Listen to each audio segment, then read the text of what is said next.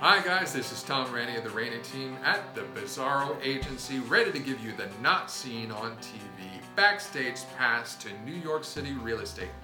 Feel free to like, comment, share, subscribe, and enjoy the show.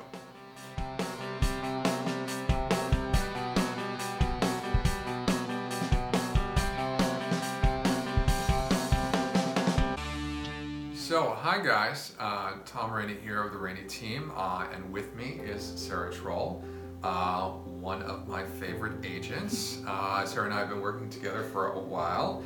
Uh, we've been through um, a lot of trials and tribulations and a lot of successes as well. And we just wanted to share with you one in particular that really uh, struck home, and we feel an immense satisfaction when we can find something and make something work for our clients uh, when the path is not necessarily very smooth or clear at the beginning. Um, so Sarah, why don't you go ahead and jump in? Uh, we're not going to talk about the clients' names or addresses or any of that. Don't worry. Uh, but uh, we are very happy, at least to get into contract. It's never done until it's done uh, with a particular client. So Sarah, go ahead. Sure. So I had a client that was very eager to buy. He was tired, been living in the city for almost a decade and tired of renting, so he wanted to purchase. So he initially came to me looking to make that next jump and had a budget in mind, talked to family, and was ready to make that transition. So we went out, looked at a bunch of places, gave him the whole rundown of the process, how it's complicated in New York City, and it's you know not as easy as just searching online and getting into a property. Right. So we got the appointments in, went in to see some places, definitely refined on what money gets you in New York City. After that, we started crunching some numbers. He went on his end, did his homework. Um, I connected him with a few banks, and through that, we found out there were some complications due to his particular situation, whether being unique and being um, a freelancer. So, because of that, we had to go a different route. So, he came back to us and said, I really want to buy something. How can we make this work? So, Tom and I put our heads together and strategized that potentially you needed an all cash offer. Right.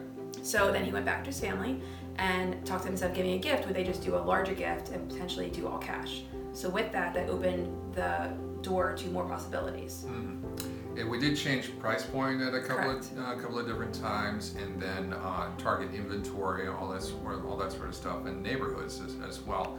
Um, and we, we realize that not everyone has family who, who can come in and swoop in at the end and, uh, and do all cash on a deal. Uh, but even with that, it still was not still was not a clear uh, clear cut path. Um, the particular property in mind was actually going through uh, litigation, so we had to deal with uh, some attorney stuff and, and, and end dates uh, that were coming up. If we didn't get in contract by you know August 13th or something like that, then you know, then the deal was done and it was going to be repossessed. It was it was kind of a nightmare. Um, take we, two steps back. It had an accepted offer. And it two, had an accepted two offer. weeks prior to us, um, our offer. So um, we saw the property a few times. He knew the complications of the building because the building, as Tom mentioned, had its own issue. The building had issues along with the unit having issues. Still was interested going forward we went through the process, went through negotiation. You know, again, we had highs and lows, riding that roller coaster together, and came back and they had an accepted offer. And so at that point, I had a little bit of that low point where what do I do now? I went through the, the hoops of getting family involved, mm. and as Tom said, it's not done till it's done. So then again, Tom and I strategized, spoke with him and parents, and from there, we're able to get back in the game and get into contract. Yeah, sometimes you have to get on the phone with the listing agent and convince them that your client is the best, uh, best for that property, the most likely to get to closing. Um, and that's an art as well. Having good relationships with um, with all the other agents who work in your neighborhoods of expertise, um, doing deals with uh, consecutively with them on, on a regular basis, and and showing that you know how to get the deal done for, for all parties. It's, it's, a, it's, it's a lot of balancing, a lot of balls in the air.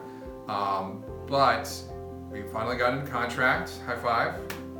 Um, and so now we're working on the board package, which is, is worth at least a couple of more episodes, and then happy to go back there. Uh, if you guys have any questions uh, about a little bit of what we talked about, obviously we didn't get into a lot of Uber specifics. Uh, we talked about HDFCs, uh, we talked about complications, all cash. Uh, we talked about uh, you know particular neighborhoods. So if you have any questions about income qualifications, uh, the gig economy, you know, like a lot of people have jobs uh, that you know they have their own businesses and everything like that, and qualifying for financing for those is a totally different ball of wax than when you're a W two employee at a big corporation. So. If you want to talk about any of those things, feel free to comment, like, share, uh, or reach out to Sarah or I directly, and we'd be happy to help you. All right, take care. Bye bye.